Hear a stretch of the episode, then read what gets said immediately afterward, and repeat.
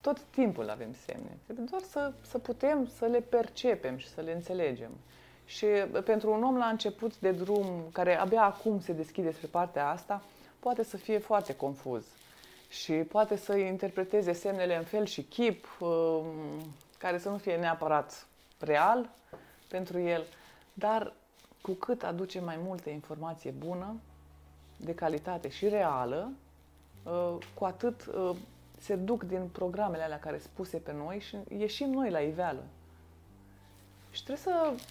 Nimic nu trebuie, de fapt. Um, e nevoie să, să trăim foarte atent. Atent la cei în jurul nostru, atent la oamenii care vin spre noi și să ne punem întrebări. Nu să o ducem în uh, morărit foarte tare, dar să ne punem întrebări. Sau să observăm. E așa de dulce să observi. E curentul ăsta acum cu nu judeca, nu... Și judecata se confundă foarte ușor cu observarea. Dar uh, uh, curent spiritual, sau nu știu dacă e neapărat un curent, dar tot vine spre noi. Nu judecați, nu judecați. Da, nu judeca, dar să observi e sănătos. Și de multe ori uh, nici nu mai observăm că ni se pare că judecăm. Nu. Observăm și atât. Nu intrăm acolo cu emoții, nu intrăm cu alte gânduri. Observăm.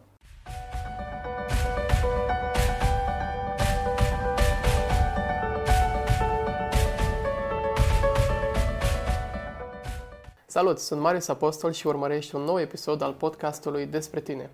Invitata mea de astăzi se numește Minola Haja, este în minunata lumea Dutera de șase ani de zile, având rangul Blue Diamond. Minola, bine te-am găsit! Bine v-am uh, găsit și eu și mulțumesc mult pentru invitație.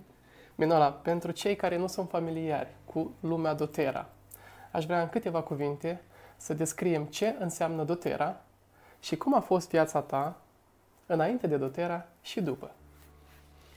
Uh, pentru mine Dotera este o poartă către o altă lume, uh, către lumea în care ai grijă de tine uh, și de alții și o poartă către o viață trăită mult mai sănătos, mai frumos, armonios, de ce nu, și conștient. Și cred că asta e mm, ceea ce contează, pentru mine cel puțin cum a fost viața noastră înainte de Dotera, a fost, o, uh, a fost frumoasă, nu ne plăcea, uh, însă nu ne dădeam seama de uh, toate, poate nu ne dădeam seama de toate lipsurile care erau. A fost ca un carusel, ca un montan jus, alături de Petru. Eu, de fel, sunt mai liniștită, mai na, energia feminină care e mai statică, mai pasivă.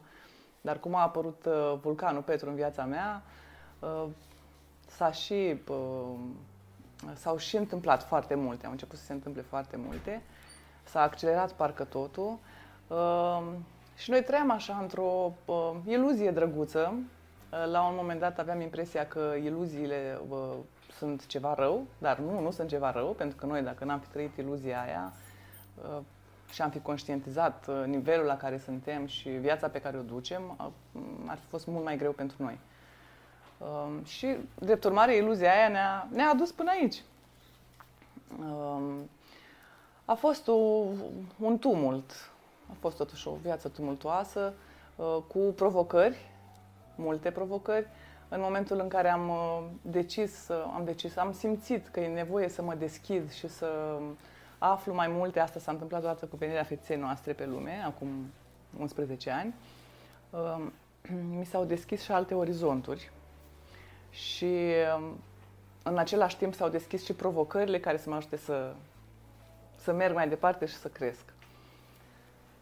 În 4-5 ani, 5 ani de la venirea Sofiei a apărut și dotera în viața noastră și a apărut așa ca o încununare a uh, muncii pe care eu deja o făceam Uh, eu căutam remedii naturale pentru familia noastră, în special pentru fetiță, pentru că aveam impresia că ea e cea mai importantă atunci. Dar asta mie îmi lua mult timp și energie și căutam tot felul de remedii în tot felul de locuri, site-uri, plafare. Uh, îmi lua mult timp. Ei, și în Dotera eu am găsit uh, la un loc tot ceea ce aveam nevoie pentru provocările noastre emoționale, de sănătate și n-a mai fost nevoie să-mi pierd tot timpul ăla și să l-am dedicat Sofiei în primă fază, apoi am uh, pornit afacerea Dotera și s-a dus timpul meu și acolo. uitându-te, uitându-te la toate aceste etape care au trecut în viața ta, consider că oricine își poate schimba viața sau este nevoie să treci prin anumite provocări pentru a declanșa schimbarea? Um, la momentul ăsta, da, cred că e nevoie să treci prin provocări, că altfel nu, din zona de confort nu ai cum să, pe pielea mea am văzut că nu ai cum să crești, să te dezvolți. Uh, dacă oricine ar putea să facă asta, eu cred că ar putea oricine, dar uh, depinde de deschiderea pe care o are. Sau dacă și-a planificat asta înainte să vină aici. Nu știu dacă vreți să atingem și subiectul ăsta cu planificarea de dinainte. Sigur că da. Cât este de importantă, pentru că tot ai deschis această portiță către discuția noastră, cât este de importantă planificarea în orice, în orice arie a vieții? E crucială. Dacă n-ai planificat, nu știi ce ai de făcut și te împrăști. Și noi am fost în zona asta și încă mai suntem un pic. Și este destul de greu să, să lucrăm astfel. Mm, eu recunosc că nu sunt cu agende, nu sunt cu calendare, cu, dar cumva m-a împins activitatea să încep să notez în calendar, să... și îmi place, am descoperit că îmi place organizarea. Și în momentul în care uh, te-ai și organizat, știi ce ai de făcut și duci toată, duci toată energia acolo și mult mai eficient. Mi se pare crucială planificarea. Crezi că un om poate deveni poate deveni un om de succes fără absolut niciun fel de planificare, pentru că sunt diferiți antreprenori care zic, ok, fac o mie de lucruri simultan, nu am niciun plan sau, mă rog, au un plan la modul general, ok, vreau să ating acele lucruri, dar nu au un plan zilnic sau pași zilnici către atingerea acelui obiectiv nu știu, tind să, eu sunt deschisă la orice și tind să cred că pot exista astfel de oameni. Nu am întâlnit. Dar cred că pot exista astfel de oameni pentru că suntem foarte diferiți într-adevăr și uh, uh, na, uh, una e să ai un exemplu și să zici da, se poate și așa, alta e să nu ai, dar eu am bucățica asta de credință că se poate. Uh, poate mai greu sau poate așa curge energia, nu știu fiecare cu ce a venit înzestrat, ce a mai uh, deschis în el, ce a mai deblocat ce, și cum poate funcționa. Dar uh, pentru mine ar fi destul de dificil, personal. Cât este de, cât este de importantă dotera pentru toate mămicile sau toate femeile care, iată, au dus sarcina la bun sfârșit și au devenit mămici? Cât este de importantă această minunată lume a uleiurilor esențiale dotera? În susținerea și îngrijirea propriei familii? Uh, este, e un factor foarte important. Nu este, nu pot să zic că este crucial, dar este un factor important pentru că uh, sprijină uh, mama în procesele emoționale și nu doar emoționale. Eu pot să spun din propria experiență, lucrasem cu mine foarte mult. Noi am avut-o pe Sofia și apoi am avut trei pierderi de sarcină și patru ani de așa zisă infertilitate. Uh, timp în care, uh, după pierdere de sarcină, uh, am început să mă gândesc la alte lucruri, la, de la de ce mi s-a întâmplat mie asta, ce am, la ce am eu de înțeles din asta. Și în momentul în care am pus astfel întrebarea, au început să vină spre mine și diferite cărți, persoane, cursuri, Uh, de la care am uh, învățat, am făcut clicuri, am avut momente de aha, am, uh, au, adică au fost utile, însă și corpul ăsta fizic al nostru are nevoie de echilibru. E și el ca o mașină. Mașina o ducem la service, o îngrijim, îi punem ulei, facem tot ce are nevoie ca să poată să meargă și corpul ăsta, eu cam la fel îl privesc. E doar un mijloc de transport al sufletului ce ne poartă prin experiența asta numită viață. Uh, iar uleiurile intervin să echilibreze sistemele care sunt în dezechilibru, evident, uh, și să lucreze și pe emoțional. Um, de asta faci un blend pentru tiroidă, spre exemplu, cuiva pentru uh, susținerea tiroidei și uh, se întâmplă să rămână însărcinată. Se deblochează ceva acolo, se echilibrează ceva la tiroidă și, uh, în consecință, apare și un copil. Um, cum să zic? Ți-am răspuns la întrebare oare? Uh, discutând despre blo- aceste blocaje, pentru că ai menționat blocajul cu tiroida și toate aceste provocări pe care, iată, vrei, nu vrei, diferiți oameni și mulți dintre noi le avem. Uh, cât de frecvente sunt aceste blocaje? Adică pe toate, toate aspectele, adică ceea ce ține strict uh, de, de sănătatea noastră ca și, ca și individ. Eu consider, repet, la momentul ăsta, pentru că e posibil mai încolo să consider altceva, um, că fără aceste blocaje noi n-am avea teren de creștere, de dezvoltare. Noi am venit aici cumva să ne și cunoaștem, să ne autocunoaștem, să ajungem la esența aia noastră, dar suntem uh, împachetați, împachetați în foarte multe, în traume transgeneraționale, în traume proprii, din copilărie. Uh, și toate astea, provocările astea și blocajele, nu fac decât să ne indice unde este de lucru cu noi, în așa fel încât să putem să ajungem la esența noastră, să putem să dăm toate straturile alea deoparte și să ajungem la, la noi înșine.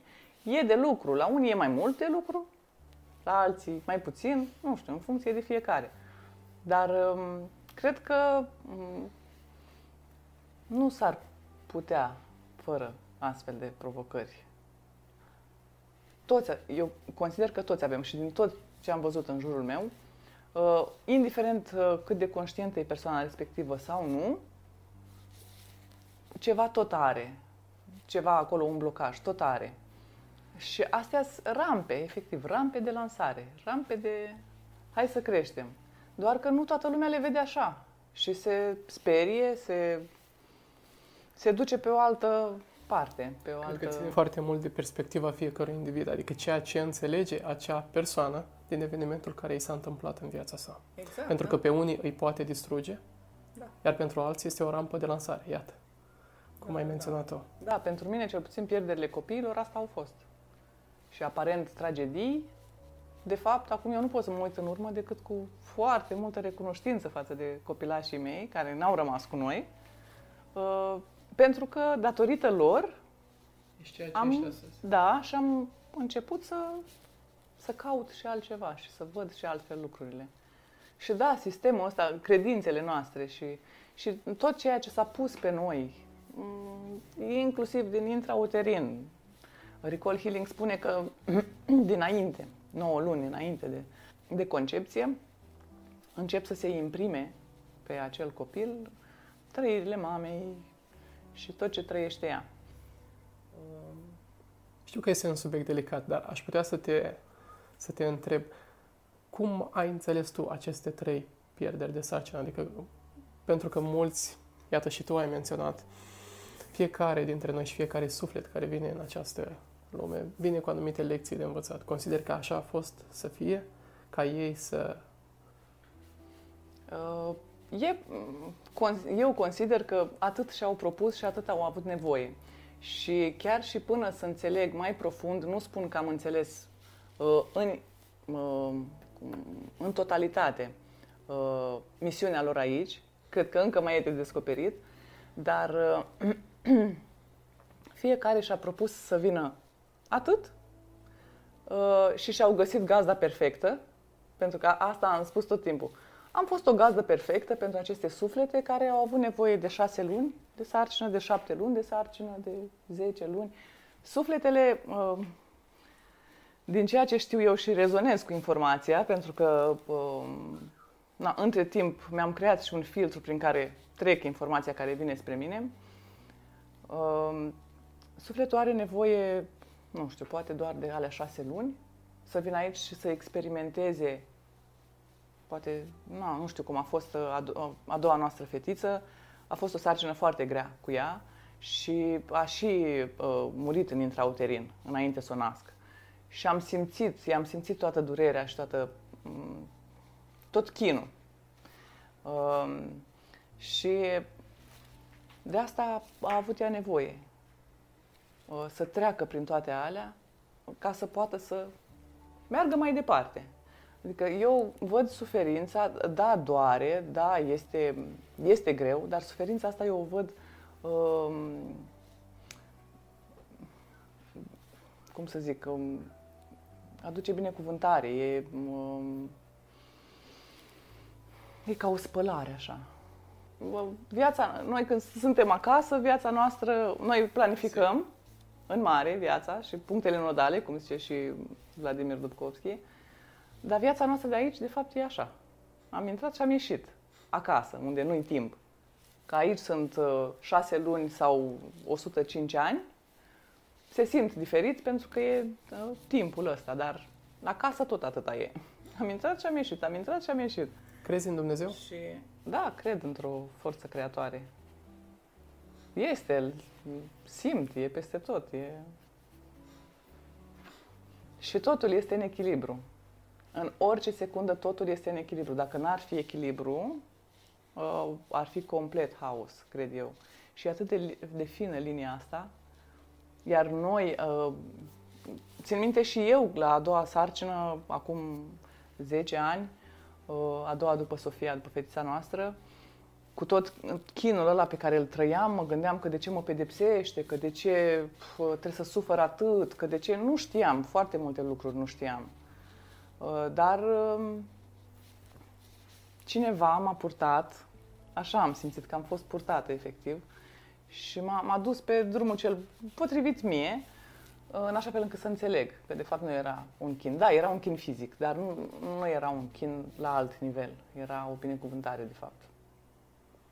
Pentru că odată cu această durere, iată, a început și procesul schimbării și dezvoltării tale.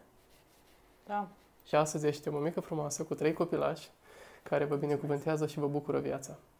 Și ne provoacă la maximum. Cred că toți copiii, cred că toți copiii au și această parte de provocare. Uh, lăsând aceste aspecte la o parte, aș vrea să vedem cum uh, cum te raportezi tu la doTERRA în momentul în care o persoană vine cu diferite provocări de sănătate și cum corelezi această minune a uleiurilor esențiale doTERRA cu starea lui, cu îmbunătățirea stărilor de sănătate. Știu că sunt diferite blenduri pentru fiecare caz în parte și diferite proceduri, dar luând un caz, un caz mai grav, o persoană care, ce știu, suferă de o boală de inimă, iată, vreme de 30 de ani. Crezi că mai poate fi susținută în ideea uh, renunțării la aceste medicamente alopate, pe care, iată, vreme de 30 de ani de-a luat, este destul de provocator pentru că sunt 30 de ani. Este delicat. Nu, într-un astfel de caz nu cred că m-aș băga. Uh-huh. Uh, pentru că uh, acolo se creează o dependență de uh, tratament, în primul rând, și dacă persoana respectivă a luat, dacă persoana respectivă timp de 30 de ani a utilizat uh, acel tratament, e clar, credința este foarte puternică îl coajută. Ori eu nu intru peste credințele oamenilor. Ok, dar hai să vedem un exemplu practic, o abordare. Spre exemplu, eu sunt un, uh, un client venit cu o diferită provocare de ordine sănătate și am venit la tine, ți-am explicat-o uh, care este abordarea. Luăm, ai menționat adineori un uh, caz de tiroidă, spre exemplu. Mm-hmm. Sunt foarte atentă, iarăși, la credințele omului. Și uh, acolo unde văd o ezitare, scepticismul ăla sau cum să-i spun. Uh-huh. Um, încep să explic, în primul rând, despre emoții, să văd cât pot să mă duc pe bucata asta de emoții și de traume, cât poate să, cât e de conștient omul acela că ceva, o cauză emoțională i-a provocat o traumă, i-a provocat lucrul ăsta. Și aici, în funcție de cât deschidere găsesc, um, pot să dau mai multe emoționale, mai multe emoțional, uleiuri emoționale, sau, dacă e mai multă deschidere, pot deja să încep să uh, îi recomand ceva pentru, și pentru fizic. Uh, în primul rând, uh, curățarea uh, organismului uh, este cea care e cea mai importantă uh, în primă fază, însă nu curățarea agresivă. Și Cum se face această curățare? Prin uleiuri citrice, spre exemplu, adică uh, mă uit și la persoana respectivă cât de uh, intoxicată este cu diverse substanțe sau cât nu este. Dacă nu este, pot să merg un pic mai departe cu procesul ăsta de detoxifiere, pentru că dacă uh, ficatul și rinichii nu funcționează optim, că sunt încărcați, nu pot să-i dau detox, să-i blochez și mai tare ficatul și rinichii, că am nevoie de ei Sigur. în procesul ăsta. Și e, totul e personalizat pentru că mm, na, fiecare corp e diferit și în funcție de, am parametrii ăștia în, în minte, uh, în funcție de credințele omului, de cât de atașat este de boala lui, de provocarea lui, încerc să-l conștientizez, pentru că la un moment dat și eu spuneam, tiroida mea, eu și tiroida mea am ajuns la timp, pentru că eu mereu întârzi. Și m-a conștientizat o prietenă dragă uh, de un articol de al ei, mi-a zis, du-te, te rog, citește articolul despre atașamentele față de boli și subconștientul să știi că nu o să te scape niciodată de ceva de care tu ești atașat. Și de atunci n-am mai folosit uh, tiroida mea. Tiroida, pur și simplu. Uh, în prima fază e, e de cercetat persoana care vine și în funcție de asta îi, uh, pot să-i recomand și suplimente sau la început doar uleiuri. Dar cred că trebuie făcut o distinție foarte importantă pentru a nu se înțelege greșit. Uleiurile nu vindecă ele singure, adică susțin vindecarea, dar trebuie să lucrezi tu cu tine, la starea ta emoțională și poate ne lămurești tu mai mult. Da, da, da, asta am, am încercat să spun și mai devreme, când spuneam că eu am fost la cursuri, am citit, am avut ahauri, am, uh-huh. dar tot nu venea copilul. Uh-huh. Pentru că mai avea și corpul nevoie să fie reglat și echilibrat și emoționalul de asemenea. Uh, și aici intervin uleiurile. Nu le minimalizez uh, importanța, dar nici nu sunt uleiurile totul. Adică munca tot noi o facem. E foarte simplu, da, într-adevăr, să uh, zici, gata, beau uh, uleiul ăsta de tămâie și o să îmi rezolve nu știu ce. Păi, el rezolvă pe aici, pe acolo. Că am văzut oameni uh, foarte, foarte sceptici, uh, cărora li s-a dat uh, ulei de tămâie pentru o echilibrare a pulsului, să spun așa. Uh, și de unde erau foarte, erau foarte încrâncenat că cei cu uleiurile, cei cu... nu credea în ele, de la uleiul ăla de tămâie, luat în timp, a început să se deschidă. Pentru că au o vibrație înaltă uleiurile. Și implicit, dacă le pui pe tine sau dacă le ingerezi sau îți cresc vibrația corpului Sigur. și începi să captezi și alt fel de informație și să se mai curețe din, din canalele astea înfundate, să zic așa, de comunicare, că până la urmă totul e informație. Știm să comunicăm noi românii? Nu știu că n-am vorbit cu toți, dar, uh, uh, nu știu ce să zic aici. Sunt, eu, uh, suntem închistați așa și ne e teamă, ne e teamă de ceilalți, cred eu, eu n-am, n-aș vrea să generalizez, zic exact ce simt acum. Um, dar uh, acolo unde simțim spațiu, că putem să comunicăm și începem să comunicăm. Am avut multe cazuri uh, în care au venit femei către mine pe care nu le cunoșteam și au început să-mi povestească lucruri foarte intime și foarte uh, delicate și au și spus, nu știu de ce îți spun asta, că n-am spus nimănui. Pentru că am oferit spațiul ăla și cu cât uh, avem grijă de noi mai mult și uh, ne iubim mai mult pe noi înșine, dar iubirea aia nu egocentrică, cu atât uh, îi impactăm și pe ceilalți. E, e de ajuns să vină să stea lângă tine cineva, că te simte și simte că acolo e spațiu în care el poate să descarce sufletul sau să, um, să se elibereze de ceva. Și e un proces. E un proces asta cu comunicarea. Și noi, în cuplu, mai avem câteodată trântim ușa că nu, nu avem cum să comunicăm, dar reluăm comunicarea peste o zi sau două. Uh, se întâmplă. Femeile oricum sunt uh, foarte diferite de bărbați și uh, pe parcursul lunii trec prin cele patru faze ale lunii, iar pe parcursul zilei mai trec de patru ori prin aceleași faze. Adică suntem foarte moody și... Dacă ar fi să ne porți puțin în acest proces al tău, este un proces de dezvoltare pe care, iată, de șase ani, poate și înainte de, de perioada respectivă l-ai avut, dar la un alt nivel, cu siguranță l-ai avut, dar la un alt nivel.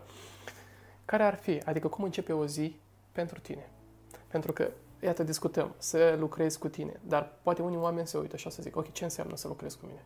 Trebuie să merg la sală, trebuie să am grijă de trupul meu, de modul în care mănânc, de modul în care arăt. Iată, poate sunt diferiți oameni care au diferite provocări financiare. Și aici repetăm, revenim, toate aceste blocaje, din nou, nu sunt la nivel material așa cum le credem, ci sunt în mintea noastră. Este cea mai mare închisoare. Închisoarea minții noastre. Și atunci, dacă poți să împărtășești cu noi, cum ar fi o zi din procesul tău de dezvoltare? Ce citești? Cât te antrenezi? Cum mănânci? Cum se desfășoară o zi din viața ta, iată, în care nu ai întâlniri cu publicul, dar tu lucrezi la tine. Faci această muncă continuă de ani de zile. Uh, să zic din prezent. uh, ziua mea este extrem de haotică.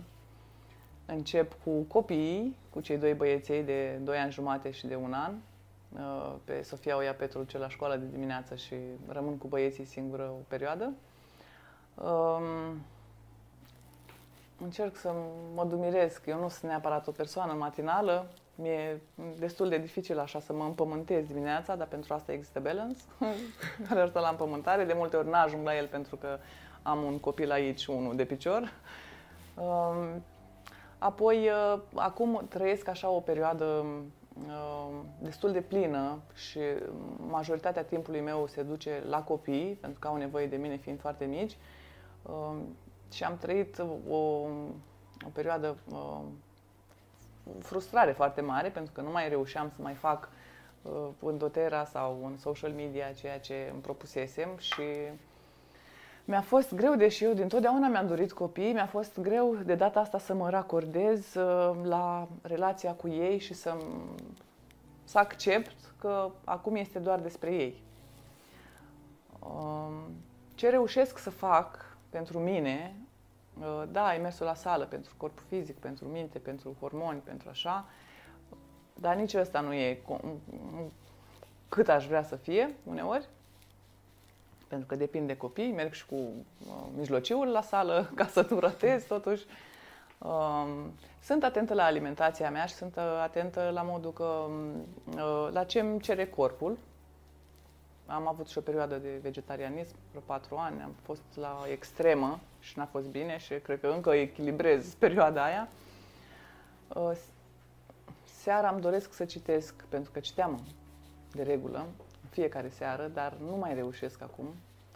Uh, toată uh, dezvoltarea mea personală din perioada asta se rezumă la sesiunile Academiei Noua Viață, ale autorilor Nectarului, Nectar pentru Suflet, și uh, la felul în care mă raportez la băieții mei și la cel mijlociu cu preponderență, pentru că el este cel mai uh, provocator așa și exploziv dintre toți. Și prin el eu um, îmi observ atitudinea față de el în momentul în care face ceva ce nu mi-aș dori să facă, ceea ce se întâmplă aproape tot timpul, și mă autoeduc uh, zi de zi, zi de zi, zi de zi. Mi-am dat seama că, ok, acum nu mai pot să mai stau cu cartea în mână cât puteam înainte, dar hai să mă antrenez prin copii, dacă tot sunt acolo. Și la fel și cu Sofia, fetița mai mare, care și ea, deși are 11 ani, necesită foarte multă atenție și cere, cere, are nevoie. Uh, și cu Petru, la fel. Deci dezvoltarea mea personală de acum așa arată. Prin, prin oameni, prin ceilalți și prin mine, de fapt. Uitându-mă tot timpul și fiind uh, conștientă la reacțiile mele vis-a-vis de ceilalți. Cred că este singurul lucru asupra căruia, cel puțin ca bărbat, dar nu doar ca bărbat, și ca femeie, poți avea control de plin. Adică să-ți controlezi starea ta emoțională. Indiferent de ceea ce vine în viața ta, controlul emoțiilor și a ceea ce tu decizi să trăiești, în momentul ăla tu îl ai. Bineînțeles că în momentele critice nu poți să fii chiar 100%. Mai scapi, dar revii. Asta e cel mai important. Să revii. Înainte uh, reacționam și o lăsam așa, explodată, situația. Acum se întâmplă să reacționez, că se întâmplă. Uh, dar apoi uh, dau un, înapoi filmul și văd de ce s-a întâmplat așa, de ce am reacționat așa, ce buton mi-a apăsat, dacă furia, dacă nedreptatea, dacă respingerea. Um, încerc să identific, dar pentru asta e nevoie să ai un pic de bază, de cunoaștere. Dacă nu ești conștient de cele cinci răni, spre exemplu, ale sufletului. Hai să discutăm puțin despre ele, pentru că sunt convins că sunt foarte mulți oameni care vor asculta acest material și iată ne vor asculta discutând la modul general și parcă vreau ceva mai în detaliu. Mai da, ceva pe care să pun mâna. Sigur. Care sunt cele cinci re? Uh, eu o știu pe a mea. pe a mea care e preponderentă. Nedreptatea, umilința, respingerea, trădarea și uh, abandonul. Uh, în principiu, unii terapeuți spun că noi le avem pe toate, însă în, în noi, însă uh, câte una se manifestă mai pregnant în anumite perioade ale vieții. Ele se uh, activează în copilărie, în funcție de ce și-a ales sufletul să experimenteze și să crea, prin ce și-a ales să crească și vrei, nu vrei, ele se activează. Uh, că și eu aveam așa o, o, o strângere de inimă cu privire la uh, băiețelul nostru mijlociu, Vladimir, uh, că el e cu respingerea, pentru că este atât de, de, de, de, de solicitant încât simt nevoia să-l... Și mi-a spus prietena mea, Elena Cimpoieșu, el oricum trebuie să-și activeze rana asta cumva tu nu faci decât să îl ajuți să o activezi, adică nu te mai învinovăți, că aveam și o bucată de învinovățire. Ok, bine, da, dacă pot să-l ajut în sensul ăsta. Uh, și uh, e foarte important să devii conștient de ele. Este și o carte scrisă a lui Liz Bourbeau, cred, parcă așa. Uh, să devii conștient de ele ca să știi uh, ce anume te, te deranjează. Spre exemplu, mie dacă mi-apasă cineva nedreptatea, dacă îmi face o nedreptate, eu sunt uh, colerică. Mm, reacționez exploziv și eu. Și după aia îmi dau seama, uh, stai, stai, stai, că a umblat la, ne- la nedreptate. Mm, ok, hai că mai e de lucru. Și de lucru, adică ce fac? Hoponopono. Există o meditație pe internet, Ho'oponopono, sunt patru uh, afirmații acolo. Te iubesc, îmi pare rău, mulțumesc, uh, uh, iartă-mă, în altă ordine, dar eu uh, mă rezum doar la te iubesc, mulțumesc uneori și spun asta inclusiv când unul dintre copii are vreo provocare de sănătate și se schimbă efectiv, se schimbă câmpul, se schimbă energia, se schimbă cu... Deci iubirea și recunoștința. Da, doar prin cuvintele astea simple. Și cred că dacă orice om de pe planetă ar face Hoponopono, măcar o dată, pe zi, uh, lucrurile s-ar îmbunătăți cu mult. Um, e, da, eram la răni. Um, în funcție de rănile astea și fizicul nostru arată într-un fel. Adică un, uh, o persoană care e mai uh, plinuță, să spun, uh, a suferit, a îndurat umilință și a trebuit să se, să-și facă protecție și să, să nu mai simtă umilința din partea celorlalți. Și poate fi, fi pe de-o parte și o cauză a supraponderabilității. Deci ai atins un subiect foarte sensibil pentru că, iată, e inevitabil la nivel global, adică sunt persoane supraponderale. Și foarte mulți sunt în această luptă continuă și uneori crâncenă să revină la forma lor și la starea lor de înainte. Deci ceea ce spui tu e de fapt faptul că o emoție te poate face să arăți așa, adică faptul că tu ai simțit foarte multă umilință în decursul vieții tale și nu de fapt mâncarea pe care tu ai consumat-o. Nu neapărat mâncarea. Eu cred că mâncarea pă, ne face mult mai puțin rău, să zic așa, decât se spune. Bine. Sau sunt anumite credințe. Dacă, uite, o să mănânc seara, cu siguranță voi la câteva kilograme în plus, am făcut asta, nu am avut încotro, ok, le aștept. Și asta, și asta. Totul depinde de credințele pe care le are omul. Credințe, așteptări Tot. și emoții. Credințe.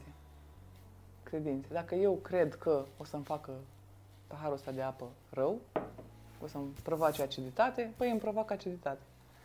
Am și un uh, exemplu. Pot să-l spun? Sigur. La, eram la început în Dotera și experimentam atunci atacuri de panică foarte uh, puternice. Și am auzit eu că uh, uleiul de tămâie ar putea liniști mintea, corpul și am început să beau. Uh, ca orice om la început, nu turnam foarte multe picături, da? Vreo 4-5 tot luam odată. și am luat așa timp de vreo două săptămâni. Până când am văzut uh, informația cum că uleiul de tămâie scade tensiunea. Și am citit eu asta. Hmm. Nu m-am gândit că eu până atunci am fost bine. Mi-a venit în minte doar faptul că eu de regulă am tensiunea 9 cu 5. Hmm. Și atât. M-am dus după aia să-mi iau tămâia în continuare și am scăpat mai multe picături. Și m-am speriat. Deja am venit să informația aia care se lipise, efectiv, s-a lipit așa. A început uh, o ureche să-mi țiuie. Gata, am scăzut tensiune, am scăzut tensiune, alertă. M-am să am băut niște peppermint, că știam că peppermintul agită și ar crește cumva tensiunea. Și asta se întâmplă cu credințele noastre. Dacă tu crezi că ceva, ceva ți se întâmplă, o să ți se întâmple. Uh, pentru că Universul vine în întâmpinarea ta. El e o oglindă. Și orice trimiți spre el, nu face decât să reflecte. Cum își pot schimba oamenii viața? Pentru că ai atins un subiect foarte sensibil cu partea aceasta de, de oglindire. Deci, practic, ceea ce rulează între urechile noastre 24 de ore, da, 7 zile pe săptămână, mai devreme sau mai târziu, va deveni realitatea noastră. Exact. Instantaneu devine realitatea noastră. Realitatea noastră acum e formată efectiv din ceea ce credem noi și din ceea ce, ce gândim. Uh, și am văzut, uh, și bine, unele lucruri uh, necesită mai, uh, o perioadă mai mare de manifestare în funcție de cât de ample sunt. Uh, și, spre exemplu, uh, eu, uh, dintr-o dată, în 2019, în primăvară, am început să uh, visez la o casă, cum că stăm, să visez, să mă gândesc. Stăm la o casă, la un capăt de drum, să, să nu treacă mașini, să nu fie circulație pe acolo, Sofia să poată să iasă, să se joace și atât. Și a fost destul de uh, fugitiv. A venit așa uh, repede și a și plecat repede gândul ăsta. Și uh, în august s-a și manifestat. Adică noi stăteam, trăiam în București de 13 ani și uh, datorită, din cauza, sau datorită uh, dezechilibrului tiroidei mele, nu mai suportam căldura din București și am zis măcar pe vară să ne mutăm undeva unde e mai răcoare. Căldura și poluarea, pentru că gradul de poluare în București. Și poluarea, da, da, dar în principal căldura era. Uh, și a, a venit casa aceea, care era la un capăt de drum, cu un câmp în față și ne-a și mutat acolo. Și ne nu ne-am mutat pe vară, ci am rămas până acum, inclusiv. Deci, de patru ani. Uh, și uh, e foarte important, uh, pe lângă, uh, ok, vreau să manifest ceva. Cum manifest ceva? În primul rând, ai încredere că lucrul ăla se va întâmpla. Orice îndoială, oricât de mică, strică toată imaginea și toată manifestarea, o împiedică. Și da, putem, putem să ne schimbăm viața. Uh, nu e simplu. Nu e simplu, că asta era întrebarea ta. Da, dacă fiecare persoană care urmărește acest material se va uita și va zice, ok, ei uh, au zis asta, au făcut asta, vreau să încerc și eu, îmi doresc acest lucru, cum îmi pot manifesta? Pentru că foarte multe persoane vin la partea aceasta de imaginație, dar lasă munca la o parte. Munca e importantă. Adică partea din spate care nu se vede. Ok, ți-ai imaginat, ai planificat, ai acea imagine cu obiectivul la care vrei să ajungi, dar nu poți sta pe canapea doar încercând să-l manifesti, stând pe canapea, fără ca tu să nu iei nicio, adică să nu întreprizi absolut nicio acțiune în direcția respectivă. Nu suntem la nivelul ăla. Încă nu suntem la nivelul ăla. Poate peste mie de ani. Um, da, intenția e bine să fie lansată, să știi ce-ți dorești, dar trebuie să faci și pași înspre intenția aia. Să stai și să îți aducă altcineva, nu știu, se poate întâmpla, orice e posibil, dar de regulă nu funcționează așa. Faci pași, acțiuni, acționezi, acționezi. Și cu cât îți dorești un lucru mai mult, cu atâta el se îndepărtează de tine. Cu cât îl, îl vrei, îl râvnești, el se îndepărtează. Astea sunt niște legi universale pe care le-am aflat și eu de curând și mi-am tradus din viața mea de dinainte uh, de ce unele lucruri nu s-au întâmplat și de ce altele s-au întâmplat. Uh, intenția aia pe care o trimit uh, trebuie să fie cumva, cum zice Vadim Zeland, curățată de dorință. Adică să vreau, dar să nu-mi doresc. Să eu intenționez să, nu știu, hai să o luăm în plan material, să am așa casă. Ea trebuie vizualizată în toate detaliile, trebuie să te vezi cum te plimbi prin ea, trebuie să, ca și cum deja trăiești acolo, dar să nu fii atașat de chestia asta. Și nu ești atașat de orice ți-ai dori în momentul în care tu știi sigur că o să vină. Revenim aici, ne ducem de fapt înspre încredere. Credința și încrederea să cumva asemănătoare, dar diferite. Uh, pentru că noi uh, nu suntem lăsați aici ca să ne chinuim, nu suntem lăsați uh, ca să orbecăim, suntem lăsați să experimentăm tot ceea ce putem să experimentăm, să ne bucurăm de, de traiul ăsta aici pe pământ uh, și, să, și avem uh, dreptul la orice, orice ne-ar plăcea, să avem orice ne, ne place, să trăim orice ne place. Bineînțeles, nu în detrimentul celorlalți. Dar noi avem dreptul, prin faptul că suntem și trăim aici, la orice. Uh, problema noastră este că visăm mic. Și eu am fost omul ăla mic și încă mă, mă spăl de asta, uh, pentru că m-am întâlnit cu un om care visează mare. Totdeauna a visat prea mare, mi s-a părut așa absurd și uh, lacom. Dar nu era vorba de lăcomie, era pur și simplu vorba de faptul că el este un om cu o viziune, iar eu uh, mă împiedicam de detaliile de zi cu zi. Deci, deci pe scurt, uh, pe scurt, cum poate un om de rând să-și materializeze o idee pe care o are în subconștient și declanșează această intenție în, în, în viața de zi cu zi, adică în lumea exterioară. Inconștient sau conștient? Inconștient sau conștient? Noi oricum materializăm tot timpul. Dar materializăm ce e în noi și ce credem noi. Cred că am o viață proastă, rea, asta materializez în continuare. Dar dacă eu devin între timp conștient de gândurile mele, dacă mai aflu despre cum e construit Universul și despre legile universale care ne conduc, vrem, nu vrem, ele există. Cum este construit Universul, așa pe scurt, în mare, nu vom intra în detalii. Aceste legi universale care, iată, te ajută să materializezi o dorință, o intenție. Deci, ai spus adineori, în momentul în care îți dorești, dar îți dorești și lansezi intenția cu dorință, cu atât mai mult acea intenție a ta se va îndepărta de tine acel lucru sau ceea ce tu îți dorești. Deci trebuie să placezi intenția fără dorință și să crezi și să, să știi primești. că ea o să se întâmple. Uh, Vadim Zeland în cărțile lui spune, face analogia asta care pentru mine a avut foarte mult sens. În momentul în care îți dorești ceva, uh, să fie ca și cum uh, te duce să-ți iei uh, ziarul din poștă, că știi că a ajuns.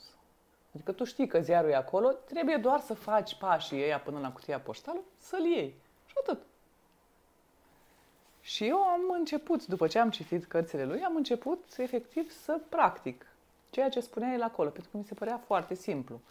Și uh, am și integrat informația. Adică, pentru mine a avut sens, am rezonat, hai să văd ce iese. Și în două zile am manifestat un om minunat care mă ajută acum cu copiii acasă. Mi-am spus la modul sâmbătă seara, este absolut normal pentru mine să am pe cineva care să mă ajute cu copiii. Aici te referi la o bonă.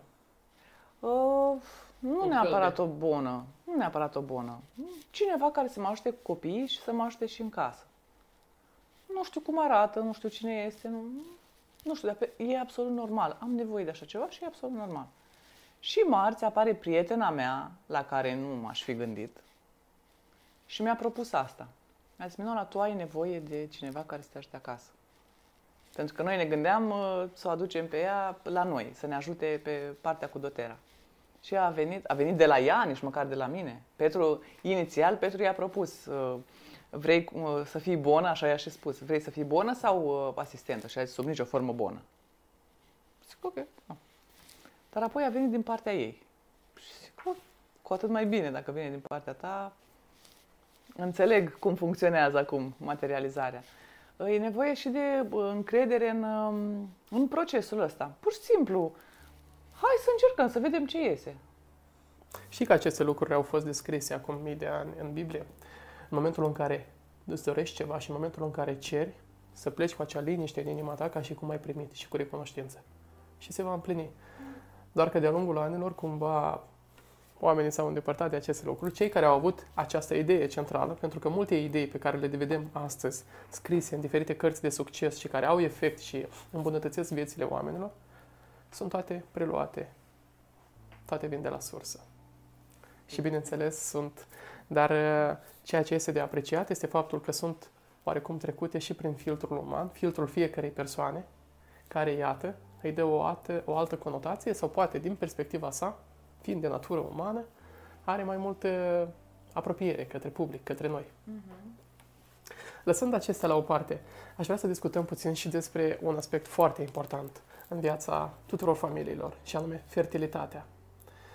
Și toate provocările care vin cu ea, pentru că, iată, vedem din ce în ce mai multe familii își doresc copii și au tot felul de provocări privind fertilitatea. Care este, care este punctul tău de vedere și cum putem influența fertilitatea pentru, iată, a procrea și a avea copii? Punctul meu de vedere este un pic, poate prea cuantic, să spun așa, uh, dar eu am trăit asta și uh, pot să vorbesc din proprie experiență. Um, fiecare suflet își alege să vină pe pământul ăsta prin anumite persoane, pentru că el are ceva de experimentat, de învățat și doar de la persoanele alea poate să aibă experiențele astea sau doar prin persoane sau alături de ele. Uh, este o lecție, te-am întrerupt, este o lecție care se învață atât pentru acel suflet cât și pentru persoana care îi predă lecția, gen se învață de ambele părți? De cele mai multe ori cred că da. Cred că da. Uh, nu știu să să zic așa, particular, particular generalizat sau nu știu cum să zic. De cel mai multe ori cred că da. Um, nerăbdarea asta uh, pe care o au toți uh, părinții, toți viitorii părinți sau cuplurile tinere sau care uh, își doresc să aibă copii, ne, tocmai nerăbdarea asta poate să îndepărteze cumva acel sufletel să, să vină. Dar pot fi multiple cauze și multiple motive pentru care el nu vine în momentul în care vrem noi. Poate el și-a planificat să vină când mama are 40 de ani și mama acum are 24. O să, o să considere că are 16 ani de infertilitate. Ori nu, nu e așa. Pur și simplu, copilul ăla atunci și-a propus să, să vină pe lume. Pentru că atunci mama poate s-a copt, poate a mai a învățat mai multe, poate are cum să-i ofere ceea ce are el nevoie, dar noi o traducem ca și infertilitate. Sau poate uh, este o carte care explică foarte frumos lucrurile astea, se numește Spirit Babies, este în engleză și doar în engleză.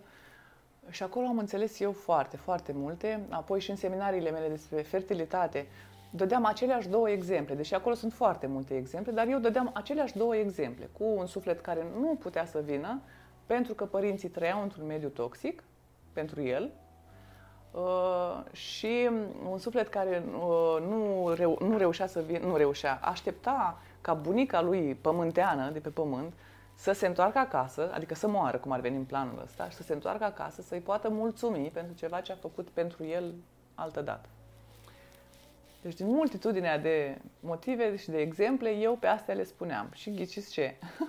După perioada mea de, așa zisă, infertilitate, a venit Vladimir, după ce ne-am mutat din București aici, la Piatra Neamț, și după ce a murit bunica mea.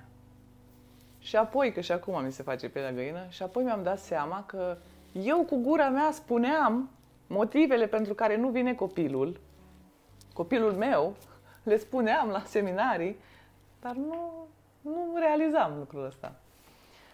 Uh, și uh, e foarte frumos jocul ăsta al Universului uh, și al lui Dumnezeu, de fapt, uh, pe care îl trăim atunci când îl înțelegem.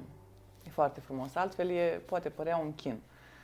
Um, într-adevăr, Nu suntem doar energie, doar cuantic, doar. Suntem și corp fizic. Dacă și corpul ăsta fizic este în dezechilibru, n-ai cum să concepi. Dacă sistemul endocrin este în dezechilibru, e greu să concepi un copil.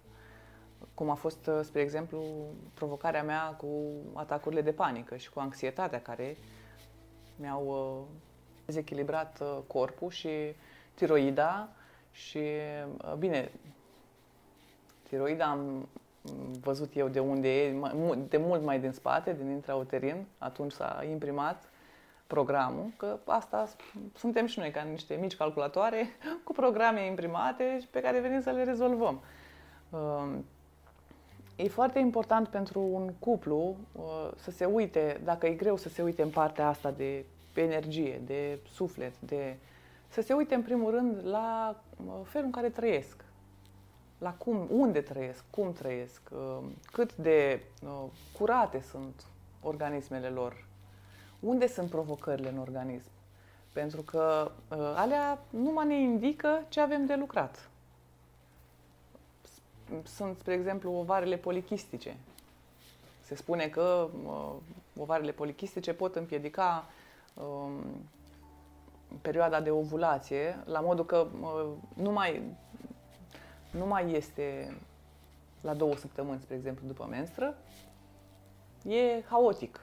Și de asta este și greu unui cuplu să conceapă un copil. În cazul în care mama are ovare polichistice, are chisturi pe ovare. Dar și chisturile alea pe ovare au și ele o cauză, care uh, vin, vine tot din pierderi. Creierul întotdeauna uh, ne va ajuta să trăim.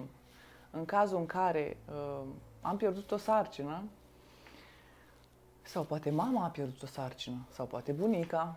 Dacă noi suntem în regulă, mergem la mama, la bunica, să vedem ele ce au trăit. Dacă suntem în regulă și tot nu vine copilul, asta, la asta mă refer. Orice cauză, orice diagnostic, orice te întoarce către tine. Și hai să văd ce cu mine. Adică asta e după mine atitudinea care real ajută. La fel și la mine a fost. Uh, cu un nodul apărut pe tiroidă. Dar aici am o întrebare. Pentru familiile în care, spre exemplu, mama sau bunica nu mai sunt în viață și doamna respectivă sau uh, domnișoara respectivă care, iată, se pregătește pentru a deveni mămică, cum poate rezolva problema dacă ea este perfect în regulă și totuși?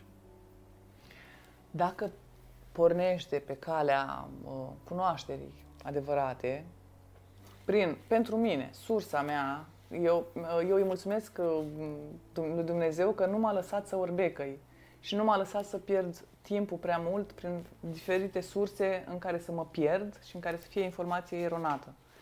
Uh, și aici nectarul pe mine m-a ajutat foarte mult, um, chiar dacă nu l-am înțeles prima oară, a doua oară când l-am citit, am luat cărțile de la bibliografie și am văzut cu ce rezonez de acolo și se deschide o altă lume, se deschid, îți vin informațiile prin alți oameni.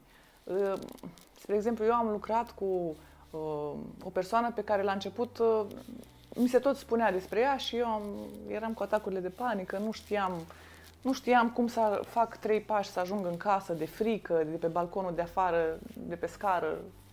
Adică aveam eu lumea mea interioară și închisoarea mea interioară în care nu din care nu reușeam să ies. Și o aveam pe prietena mea care îmi spunea despre persoana asta și mi-a zis, mi-a zis, mi-a zis vreo două, trei luni, mi-a zis. Și eu numai nu auzeam. Până la un moment dat în care am zis, dăm te rog numărul ei de telefon. Știam doar că a fost avocat. Pentru mine asta, la momentul ăla, a reprezentat uh, un om cu, da, da, da, și un om cu coloană vertebrală. Și mi-a zis că e un soi de terapeut. Și a apărut în viața mea și am reușit să lucrez cu ea și să, să scot din, să, să conștientizez, să înțeleg lucruri. Um, apar tot felul în momentul în care este deschidere. Și cel mai simplu, cel mai simplu este cu o carte, iar oamenii ăștia nu mint. Oamenii ăștia, uh, Dubkovski, Vladimir și Valeria, uh, au o, o experiență de viață foarte, foarte bogată și sunt oameni care cercetează, ei nu dau o informație până când nu o trec prin toate filtrele lor și nu, nu sunt sigur că e ceea ce trebuie. Um, și ăsta e cel mai simplu. Pornești de la un, o carte și te lași deschis. Hai să văd ce vine spre mine. Și semne avem tot timpul, că suntem conștienți sau nu, semne sunt tot timpul. Până și eu am avut semne uh, cu Petru. Uh, în facultate, eu l-am cunoscut pe Petru la 26 de ani și în facultate, pe la 18-19 ani, uh, sora mea avea pe cineva aici, în Piatra, și veneam prin Piatra Neamț. Și am văzut Simigeria Petru. Și așa frumos scria cu literele alea aurii Petru, pe albastru, că am zis că mi-ar plăcea ca pe soțul meu să-l cheme Petru. De la o simigerie, până și de la un covric cu ciocolată, care era foarte bun. Dar pentru mine a fost un semn. Nu că eu mi-am dorit să-l cheme, că nu m-am gândit niciodată cum ar putea să-l cheme pe soțul meu. Tot timpul avem semne. Trebuie doar să, să putem să le percepem și să le înțelegem. Și pentru un om la început de drum, care abia acum se deschide spre partea asta, poate să fie foarte confuz și poate să interpreteze semnele în fel și chip, um, care să nu fie neapărat real pentru el, dar cu cât aduce mai multă informație bună, de calitate și reală, uh, cu atât uh, se duc din programele alea care spuse pe noi și ieșim noi la iveală. Și trebuie să... Nimic nu trebuie, de fapt.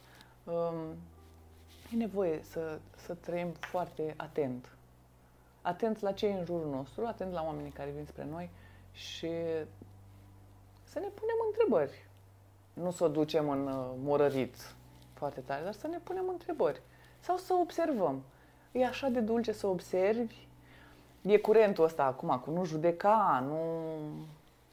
Și judecata se confundă foarte ușor cu observarea. Dar uh, uh curent spiritual, sau nu știu dacă e neapărat un curent, dar tot vine spre noi. Nu judecați, nu judecați. Da, nu judeca, dar să observi e sănătos. Și de multe ori uh, nici nu mai observăm, că ni se pare că judecăm. Nu, observăm și atât. Nu intrăm acolo cu emoții, nu intrăm cu alte gânduri. Observăm.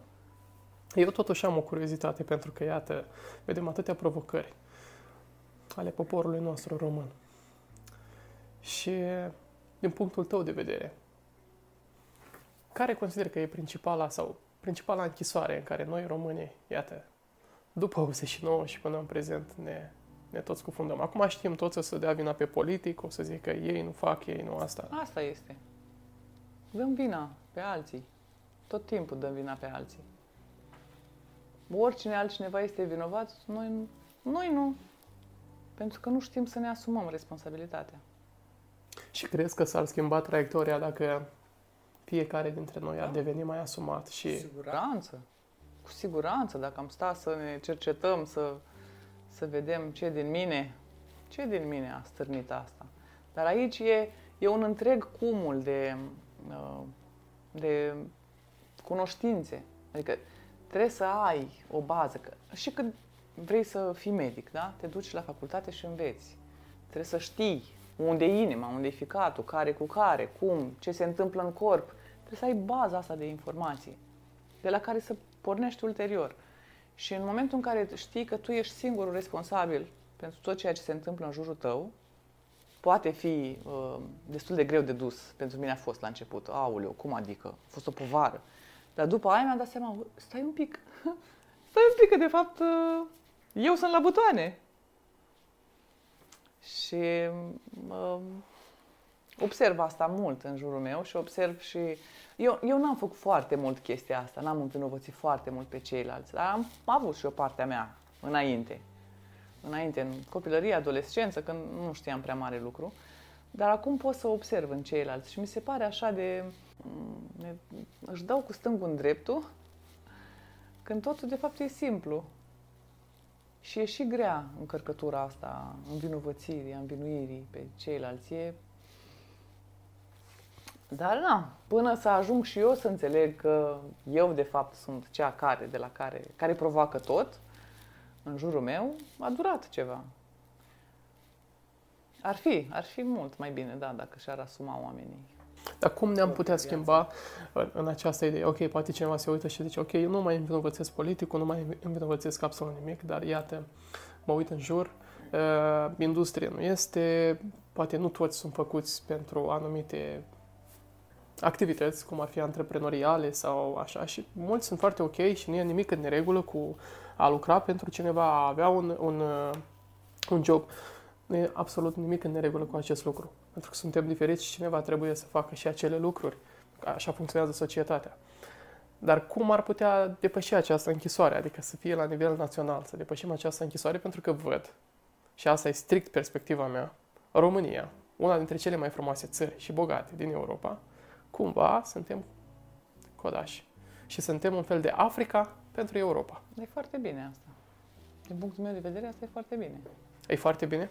Este foarte bine pentru că uh, aici mai greu se implementează agenda. Din punctul ăsta de vedere. Da. Din punctul ăsta de vedere. Păi și da. e pentru mine, Petru, când am venit aici în Piatra Neamț, ați vezi că ne ducem într-o fundătură. Și zic că asta este. Dar e așa de bine aici în fundătură. Nici nu știu dacă e necesar și nici nu știu dacă se, la nivelul la care suntem acum, și energetic, și social, și economic, și toate, nu știu dacă e necesar ca toată lumea și nu știu dacă se poate ca toată lumea să-și asume dintr-o dată tot și să... Um, toate astea se fac treptat și toate cu un scop. E ca și cum aș uh, zice că vreau să... Um, ce, vreau să dispară sistemul în care trăiesc. Știi? Când, de fapt, eu mi-am ales tocmai sistemul ăsta așa cum este, cu hibele lui, ca să pot să experimentez și să cresc. Pe planeta asta, asta e treaba. Așa stă, ăsta e jocul aici. Dacă vrem uh, să stăm în lotus, să medităm, să, să fie totul bine și așa, asta cred că se întâmplă în altă parte. Dar când înțelegi că pe pământ așa stă treaba și că sistemul ăsta este perfect așa cum este, chiar dacă e industrie, nu, chiar dacă când înțelegi că totul este perfect așa cum este și astea sunt doar pârghii pentru tine să mergi mai departe, de ce ai vrea să dispară sistemul? De ce ai vrea să dispară, nu știu, să, sau să, să ce? Nu a fost ideea de a despărea, ideea de a inova, de a ridica nivelul de trai la nivel național. În special pentru zonele rurale, defavorizate. Ah. Um, eu în viața asta mi-am propus să trăiesc în sărăcie, să experimentez sărăcie. Eu și grupul meu de suflete care e mai mare așa. Unde pot să o experimentez? Pe coasta de, de, de Azur? Acum, știi că o să fii controversată cu această... Știu, știu, știu. pentru că o să zic, ok, foarte ușor pentru... pentru... Și eu am trăit în sărăcie. Da, și eu am avut o perioadă în liceu în care mâncam cartofi și orez. Pentru că altceva nu aveam. În care bunica mea ne împletea haine, pentru că nu aveam bani de haine. Adică nu e că n-am trecut pe acolo. A fost o perioadă Dar foarte dificilă. pe de lansare, te-ai folosit de ele și iată, crești. Am posibilitatea acum să mă adaptez. Orice ar veni... Exact, este o abilitate. Sau... Eu pot să mă adaptez. Am fost și acolo, am văzut cum e, n-am murit. Într-adevăr, am avut multe carențe, am, n-am fost în cea mai bună formă de sănătate sau... Dar uh, n-am murit. Am putut să-mi duc viața mai departe. Da, nu zic că este greu și e foarte dificil, e foarte dificil, dar poți să te ridici. Sigur. Da, Mi-aduc aminte eh, Anthony Robbins. La un moment dat, probabil știți povestea, a achiziționat o insulă și a transformat-o într-un fel de resort pentru turism. Și to- toți locuitorii acelei insule uh, trăiau o viață simplă din punctul unora de vedere. Adică în timpul zilei pescuiau strict ceea ce aveau nevoie pentru masa din timpul zilei, locuiau în niște căbănuțe din, mă rog, cu acoperiș de trestie, cu făcute din bambus și la un moment dat el și soția se gândeau foarte mult cum am putea să-i ajutăm pe acești oameni, cum am putea să facem, să le ridicăm nivelul de trai și toate astea și toate astea. Până când a venit așa ca un, ca un boom în, în mintea lor și o conștientizare. Cred că noi avem nevoie de ajutor. Uită-te la oamenii ăștia cât de fericiți sunt, cât de împliniți sunt și ei trăiesc cu adevărat. Pe când tu ești cu două, trei telefoane, trebuie să ajungi în 3, 4, 5 locuri, poate 7 pe zi, nu știu câte afaceri, nu știu câte lucruri și ești tot timpul împrăștiat, haos. Exact, da, rezonez. Era o poveste tot așa cu un uh, pescar și cu asta o să, o să închei, în care tot așa, un om de, de pe o insulă și un american a venit în vizită în vremea era în vacanță și el pescuia strict pentru ceea ce avea nevoie, iar seara și petrecea așa zis afară cu prietenii săi, râdeau, spuneau glume, se simțeau bine și americanul îi spune, ok, știi că tu ai putea să pescuiești de două ori mai mult decât pescuiești acum, ai putea să vinzi, faci profit, cu acel profit îți iei o barcă mai mare, apoi poți să pes- ai capacitatea să pescuiești și mai mult, o vei vinde, îți vei lua o barcă mai mare, apoi cu timpul vei angaja alți pescari cu alte bărci care vor lucra pentru tine, îți vei deschide o firmă, la care acest om avea doar o singură întrebare la fiecare etapă. Și apoi ce?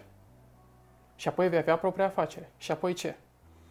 Uh, vei avea 10, 20, 100 de oameni care vor lucra pentru tine, pescari profesioniști, tu vei sta la birou, uh, vei face toată documentația, vei avea o viață. Și apoi ce? Toate pentru ca într-o bună zi să poți să-ți permiți să mergi într-o vacanță și să stai pe o plajă să te bucuri de soare. Atunci americanul a realizat că acest om deja făcea acest lucru. Era un drum mult mai simplu și mai direct. Modul în care el își trăia viața. Pe când tu ai făcut toată această, ai putea să spui, uh, toată această ocolire și toată această etapă și e foarte mult din timpul tău și din viața ta care ți-o petreci să îndeplinești toate lucrurile astea, tocmai ca în final să ajungi pe aceeași plază și să te bucuri de soare, eventual cu o soare de sănătate, ai putea să spui puțin deplorabile dacă tot... Da, dar unii au nevoie de asta, că altfel nu înțeleg. Sunt, uh, noi trăim într-un univers în care există o infinitate de variante ale noastre. Minola cu un copil, Minola căsătorită cu altcineva, nu cu Petru, Minola cu...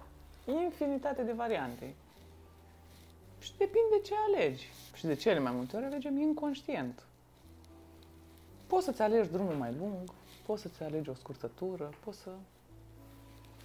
De aia e foarte important și pe mine mă pasionează legile astea universale, nu, nu le știu așa în, în profunzime. Um, îmi, îmi place să cunosc locul în care am venit ca să știu cum să profit la maximum de viața mea aici. Și uh, mi-ar plăcea să și trăiesc în acord cu toate legile astea, ca să nu să nu dau prea mult pe lângă și să nu pierd timpul prea mult. Mai am și eu de învățat. Mai fac și eu așa cum a făcut uh, businessmanul, da. Dar uh, se adună toate la experiență acolo. Sigur. Și revenind la faptul că noi aici avem nevoie să trăim toată paleta și toată gama de emoții și experiențe și uh, orice experiență e binevenită. Chiar stăteam zilele trecute și mă gândeam, dădeam așa înapoi în viața mea și mă gândeam uh, ce am trăit eu, cum, uh, cât din paleta de asta de emoții, atât așa zis pozitive, așa zis negative, am trăit. Uh, și am acolo un băgăjel destul de, de consistent așa. Mai e loc, dar mai e și viața de experimentat. Mai am timp să experimentez zic eu. Aș vrea să facem o, o precizare, pentru că la un moment dat am discutat despre provocarea cu familia și tot, adică timpul care este necesar să-l alocăm copiilor și poate pe anumite momente îți dorești să faci mai mult pentru partea ta profesională. Și atunci cât este de important pentru fiecare om în parte să-și seteze foarte clar și foarte definit prioritățile din viața sa. Crucial. Este crucial și obligatoriu, dacă aș putea să spun, deși eu nu folosesc obligatoriu, în momentul în care uh, știi că acum te ocupi de asta, pentru că asta este ce arde, e urgent și important, frustrarea aia dispare. Aici am mai atins la un, la un uh, buton uh, delicat din perioada asta. Eu văd acum că cu cât stau în mijlocul copiilor și sunt acolo cu ei și cu atât uh, scade uh, durerea aia că nu mă pot ocupa de, de dotera așa cum mi-aș dori în perioada asta. Și în momentul în care uh, hai să stau și cu voi 10 minute, hai să mai fac și o postare, hai să, hai să, uh, sunt efectiv, uh, nici cu copiii nu stau cum trebuie, nu petrec timp de calitate, nici din coace nu dau ce am de dat. Um, și e foarte important să rămânem în curgerea asta. Da, da, setăm priorități, setăm, pentru că altfel ne pierdem. Ne pierdem și nu mai facem nimic.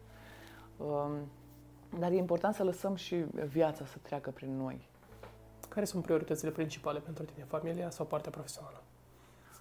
Eu sunt acum uh, și mă și ocup de mine cât pot de mult în perioada asta. Apoi copii și apoi dotera. E bine că l-am pe Petru care se ocupă mai mult acum de dotera. Am backup. Da, eu sunt pentru că știu că dacă eu sunt uh, în regulă, totul este în regulă. Și chiar nu e deloc egoist. Am crezut o perioadă că e egoist să gândesc așa, dar nu e deloc egoist pentru că am văzut ce se întâmplă când nu sunt în regulă și cum toți copiii sunt uh, și relația are de suferit și totul are de suferit în jurul meu și am văzut când eu sunt așezată și echilibrată cum se întâmplă lucrurile, pur și simplu.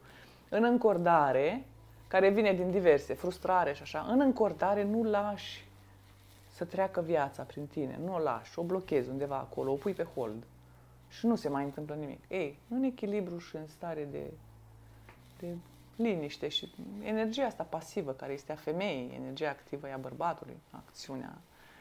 Uh, și noi, femeile, de multe ori ne, ne băgăm în acțiuni, uh, considerând că ne, ni se și potrivește. Uh, nu e chiar așa. Adică da, da, trebuie să mai și acționăm din când în când, dar nu asta să fie principalul. Noi să rămânem femei, că dacă, dacă tot mă refer și mă gândesc că am mereu sarcina și fertilitatea în capul meu, femeia trebuie să știe rolul și bărbatul trebuie să știe rolul și uh, trebuie. Ar fi bine, de dorit. Câte mămici ai ajutat până în prezent? Nu cunosc, nu știu. Nu știu pentru că am uh, făcut acele videouri pe grupul nostru și uh, nici nu știu câte dintre ele s-au uitat, uh, cine și-a luat o informație de acolo și a făcut ceva cu ea. Nu am idee. Dar uh, la modul fizic, interacționând tu, direct cu... Nu am gândit niciodată. Știu doar că am asistat uh, acasă 24 de nașteri. Aici, am în Piatra Neamț? La naștere acasă. Nu, nu, nu. În țară și în București. Acolo, da, am un uh, număr. Ca un fel de dula sau... Uh, da. Un fel de dula Sprijin emoțional la naștere. Și au fost nașteri naturale acasă? Da, da, da. Da. Ok, pentru cei care se uită și poate dintre sunt foarte multe mămici care, iată, se pregătesc să dea naștere, cum te pot găsi? Poate își doresc să le fii, uh, nu știu dacă în perioada aceasta, având și pe cel mic, vei mai avea disponibilitatea, dar dacă în timp uh, în anii ce urmează, dacă își doresc să, să te contacteze pentru acest lucru și nu numai, cum ar putea să te găsească și unde? Cel mai ușor pe Facebook. Eu nu reușesc să vorbesc la telefon, pentru că a, am încercat o zi, am încercat să vorbesc la telefon și n-am mai făcut nimic pe lângă asta. Uh, pe Facebook, pe Messenger, este cel mai ușor, Minola Haja, mă găsiți. Uh, eu și în prezent țin legătura cu, cu mămici, uh, dar cei drept, uh, mi s-a și creat mai mult spațiu pentru copii în perioada asta și mămicile s-au și împuținat. Uh, dar oricând, cine dorește poate să-mi scrie. Asta pentru suport emoțional la o naștere naturală. Da, înainte de naștere. Am mai fost și în timpul, când vorbeam cu mămica pe Messenger, deși nu e de dorit așa ceva în timpul unui travaliu care e lăsat să decurgă normal și nu e de dorit ca mama să stea pe Messenger, dar mm, am avut și așa caz în care mămica îmi scria de la spital, din travaliu și a ajutat. Cum ne putem susține travaliul cel puțin pentru doamnele care sunt în travaliu, eh, folosind uleiurile esențiale doTERRA. Cum se poate susține travaliul în mod natural, aplicând uleiuri esențiale? Cel mai de dorit ar fi ca uleiurile să fie aplicate de altcineva, ori de partener, ori unde găsiți o moașă care e dispusă să facă asta, sunt spitale. Nu foarte multe, dar sunt. Eh, ori dacă nu aveți nici partenerul, nici moașa lângă, un difuzor, dacă vă lasă cu difuzorul eh, influențează starea emoțională a mamei, difuzorul uh, și uleiurile inhalate, cel puțin.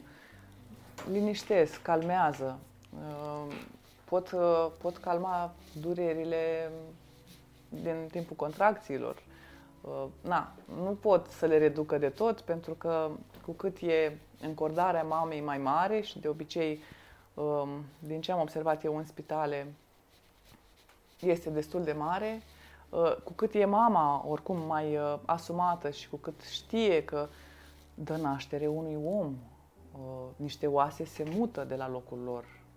Nu este atât de simplu și nu, e, nu se întâmplă fără durere sau fără sunt și mame care nasc fără durere, dar alea sunt na, mult mai pregătite, nu știu, sunt altfel, dar marea majoritate, până și eu, tot cu durere am născut, adică, uh, dar am știut să gestionez durerea uh, și uh, în ultimul travaliu, nici nu știu dacă am mai folosit ulei, nu mi-aduc aminte. Am folosit în timp, la începutul travaliului, ce am simțit eu. Uh, pe burtică, uh, m-a mai uns și prietena mea, care a fost uh, un pic cu mine în travaliu. Putem să ne schimbăm, să ne schimbăm, să ne îmbunătățim starea de spirit cu ajutorul uleiurilor. Putem să prindem încredere. Când, când mirosim în travaliu un ulei care ne place foarte mult, parcă altfel trece și contracția aia, parcă prins încredere, parcă e și ceva cunoscut. Când de obicei în travaliu mama ajunge unde ajunge, într-o sală de nașteri sau într-o, nu știu unde, sală de pretravaliu, uh, e lăsată singură acolo, nu e lăsată singură, mai vine uh, nu știu care grupă de uh, rezidenți să mai vadă nașterea, mai depinde, se poate întâmpla. Se poate întâmpla ca mama să fie liniștită și bine, și acolo. Uh, dar e necesar, adică uleiurile ne ajută și în cazul ăsta, uh, dar ne ajută și, iarăși, informația. Cum că corpul nostru asta este proiectat să facă, să dea naștere. Și nu se întâmplă nicio nenorocire cu cât te opui mai mult cu atât procesului nașterii. Eu am două nașteri acasă, după pe Sofia am născut-o la spital, a urmat o naștere naturală la șase luni, a mai urmat o cezariană la șapte luni și un chiuretaj la 10 săptămâni de sarcină, pentru că n-am mai um, putut să mai duc încă o eliminare de sarcină, emoțional și psihic nu mai puteam. Um, și după asta a urmat uh, o naștere acasă, Vladimir a venit uh, greu um, și abia în două zile de travaliu și abia la Artur, anul trecut, la al treilea copil, um, mi-am dat seama cât de mult m-am opus nașterii lui Vladimir. Uh, am fost foarte încordată, foarte încordată și foarte... Atunci nu-mi dădeam seama ce fac. Uh, însă, la Artur, doar asta îmi venea. Uh, în engleză mi-a venit, nu știu de ce, surrender. Lasă-te, lasă-te și abandonează tot, lasă-te. Și dacă în travaliu cu Vladimir le țineam de mâini pe Dula și pe prietena mea, Elena, care m-a asistat, și le-am, le-am efectiv, le-am provocat, febră musculară a fost greu și pentru ele, aici nu puteam nici măcar să... Adică m-am dus către Dula și către sora mea care a fost cu mine de data asta, să le strâng de mâini și mi-a venit iarăși, nu, nu așa, nu despre asta e vorba. Și le-am dat drumul la mâini și efectiv m-am lăsat. M-am abandonat complet procesului. Abia acum am învățat să nasc. Um, și cu cât e abandon, starea asta de abandon și de încredere până la urmă, iarăși încrederea că totul e așa cum trebuie să fie, cu cât e mai prezentă, cu atât și nașterea decurge mult mai ușor. Drept urmare, pe Artur l-am născut în 15 ore, nu în 36, cum l-am născut pe Vladimir. Și a trecut mult mai ușor travaliul. Adică... Crezi că are un, un aspect pentru starea lor emoțională de mai târziu? Ai, ai menționat că Vladimir este un pic mai exploziv, mai... Evident că fiecare vine cum este și soiul. da, da. Artur a venit pe pace, el e pe pace. Vladimir a venit cu cântec și așa și este. Da, da, da, are mare legătură. Cel puțin eu, uitându-mă la cei trei copii ai mei, da. Cred că mulți rezonează pentru că ne regăsim în timp ce tu povestești și eu am doi băieței, îl așteptăm pe al treilea și ne regăsim în ceea ce ai spus. Pentru că și la noi, la primul, la Dominic, a fost aceeași situație. Ana a fost fiind prima sarcină, neștiind absolut nimic despre... Nemai având o astfel de experiență, a fost similară cu ceea ce ai descris tu. Pe când la Ștefan, a fost acel abandon în sensul pozitiv, în, în, în sensul da. în care tu ai înțeles și ea a înțeles că trupul ei de femeie este pregătit tocmai pentru această minune a nașterii. Și altfel este și starea de spirit. Da, noi nu suntem decât niște vase prin care vin copiii ăștia. Și nu trebuie decât să le facem loc. În momentul în care a început travaliul și, și încă din sarcină, trebuie să le facem loc. Ok, mă, sunt gazda ta și nu o să, mă, nu o să te încurc cu nimic. În momentul în care un suflet alege să vină prin noi, noi nu trebuie să stăm în cale. Cu nimic. Adică dacă înțelegem că este un proces firesc și face parte din uh, job description-ul nostru ca și femei, uh, lăsăm să se întâmple sarcina. Și de cele mai multe ori sarcina nu are nevoie de niciun fel de, de intervenție. Mm, copilul trebuie lăsat acolo să, să, să dospească, să crească el fără prea multe intervenții din exterior, care de cele mai multe ori pot dăuna ca să spun frumos. Deci, pe scurt, toate aceste controle care, iată, vedem, se pune presiune să se facă cât mai frecvent în durata celor 9 luni de sarcină, în loc să ajute, mai mult deranjează. După mine, uh, văzând-o pe Minola însărcinată cu Sofia acum 11 ani și pe Minola însărcinată cu Vladimir acum 3 ani, uh, cu cât sunt controlele mai dese, uh, cu atât este mai mare lipsa de încredere a mamei în Dumnezeu, în ea, în, în creație. Uh, cu cât înțelegi că uh, totul e în regulă așa cum trebuie să fie și totul este așa cum trebuie să fie și dacă un copil a ales să vină prin tine, el oricum o să aibă experiența de care are el nevoie, care are nevoie de o experiență de 3 luni, care are nevoie de o experiență de 18 săptămâni, care are nevoie de o experiență de 90 de ani, uh, efectiv îl, nu îl împiedici cu nimic. Um, sunt uh, diverse uh, studii realizate pe aparaturile astea medicale și ce influențe pot avea asupra copiilor din burtă, din burtică încă. și na, nu, nu e de dorit. Adică mă gândesc că dacă Dumnezeu ar fi vrut ca noi să știm tot timpul ce se întâmplă în burta noastră cu copilul, pielea ar fi fost transparentă, nu? Mama, ca să vadă mama ce e acolo, dar asta e și din dorința noastră de control. Cu cât dorința de control mai mare, cu atât cu Sofia mă duceam la trei săptămâni de sarcină, după ce a ieșit testul pozitiv, eu am fost la medic. Și mi-a zis, doamnă, dar nu avem cum să facem ecografie, că încă e prea mică. Adică reveniți peste două săptămâni. Și m-am dus peste două săptămâni. Și după aia, la fiecare control la care m-a chemat, eu m-am dus.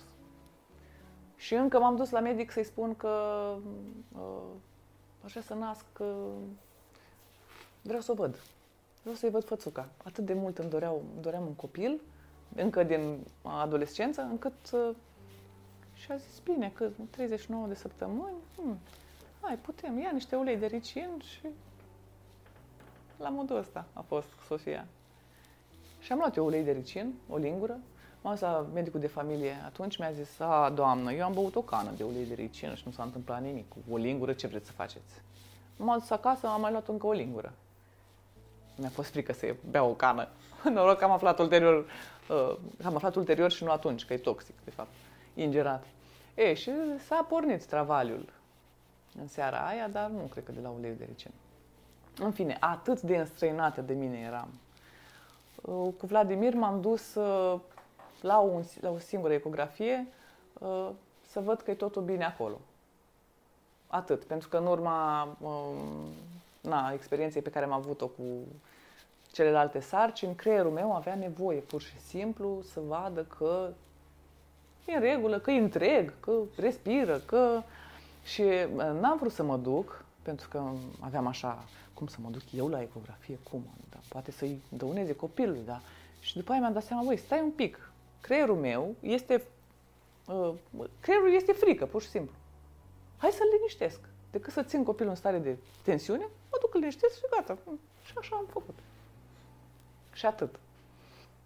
Minona, ești ca un izvor nesecat de informații și discurgerea, toată discuția curge atât de lin încât am putea continua la nesfârșit. Însă ne îndreptăm cu pași siguri către, către final și aș vrea să lași un mesaj. Dacă ar fi să lași un mesaj care să fie auzit, iată, pe această platformă YouTube în 100, 150 de ani și cât va mai ține acolo YouTube-ul, care ar fi acest mesaj al tău pentru cei care vor asculta acest material? Încerc să-l comprim să văd cum îl fac. Um, ce, mai cel mai, ce este cel mai important uh, este sistemul nostru de valori și de credințe, ceea ce credem. Pentru că asta ne uh, creează realitatea. Și apoi um, um, să avem încredere că totul este orânduit. Totul este așa cum trebuie să fie. Adică dacă eu știu, spre exemplu, să luăm bucata de fertilitate, dacă eu știu că am făcut tot ce am, a ținut de mine, m-am echilibrat, am înțeles cauzele, am și copilul tot nu apare, înseamnă că poate mai are nevoie de un pic de timp. Poate nu și-a planificat el să vină atunci. Poate... Dar să ne, să ne uh, să divorțăm un pic de atașamentul ăsta și de dorința asta. Poate suna un pic dubios pentru creier, dar uh, uh, avem uh, tot ce avem nevoie în jurul nostru și avem dreptul la tot ce este în jurul nostru, să beneficiem să, de, de tot ceea ce este, să ne bucurăm, să nu... Uh, singurele limitări sunt doar la noi. Și vă spune asta o persoană care a fost plină de limitări. Plină, plină, plină și mi-am făcut viața un, un coșmar, așa, o perioadă singurele, aici e limitarea. În rest, Dumnezeu ne-a oferit tot pentru noi, luați de aici și experimentați. Și în cazul în care experimentați pe un drum care nu e al vostru, o să aveți semne negreșit. Așadar, renunțați la limitări, credeți în Dumnezeu, credeți în voi, analizați-vă sistemul de credințe și vedeți care sunt acele idei care vă guvernează viața și făcând toate aceste lucruri Combinate, iată, cu o curățare a trupului folosind uleiurile esențiale doTERRA, cred eu că vă puteți schimba traiectoria vieții. A fost despre tine, sunt Marius Apostol, iar până data viitoare, toate cele bune!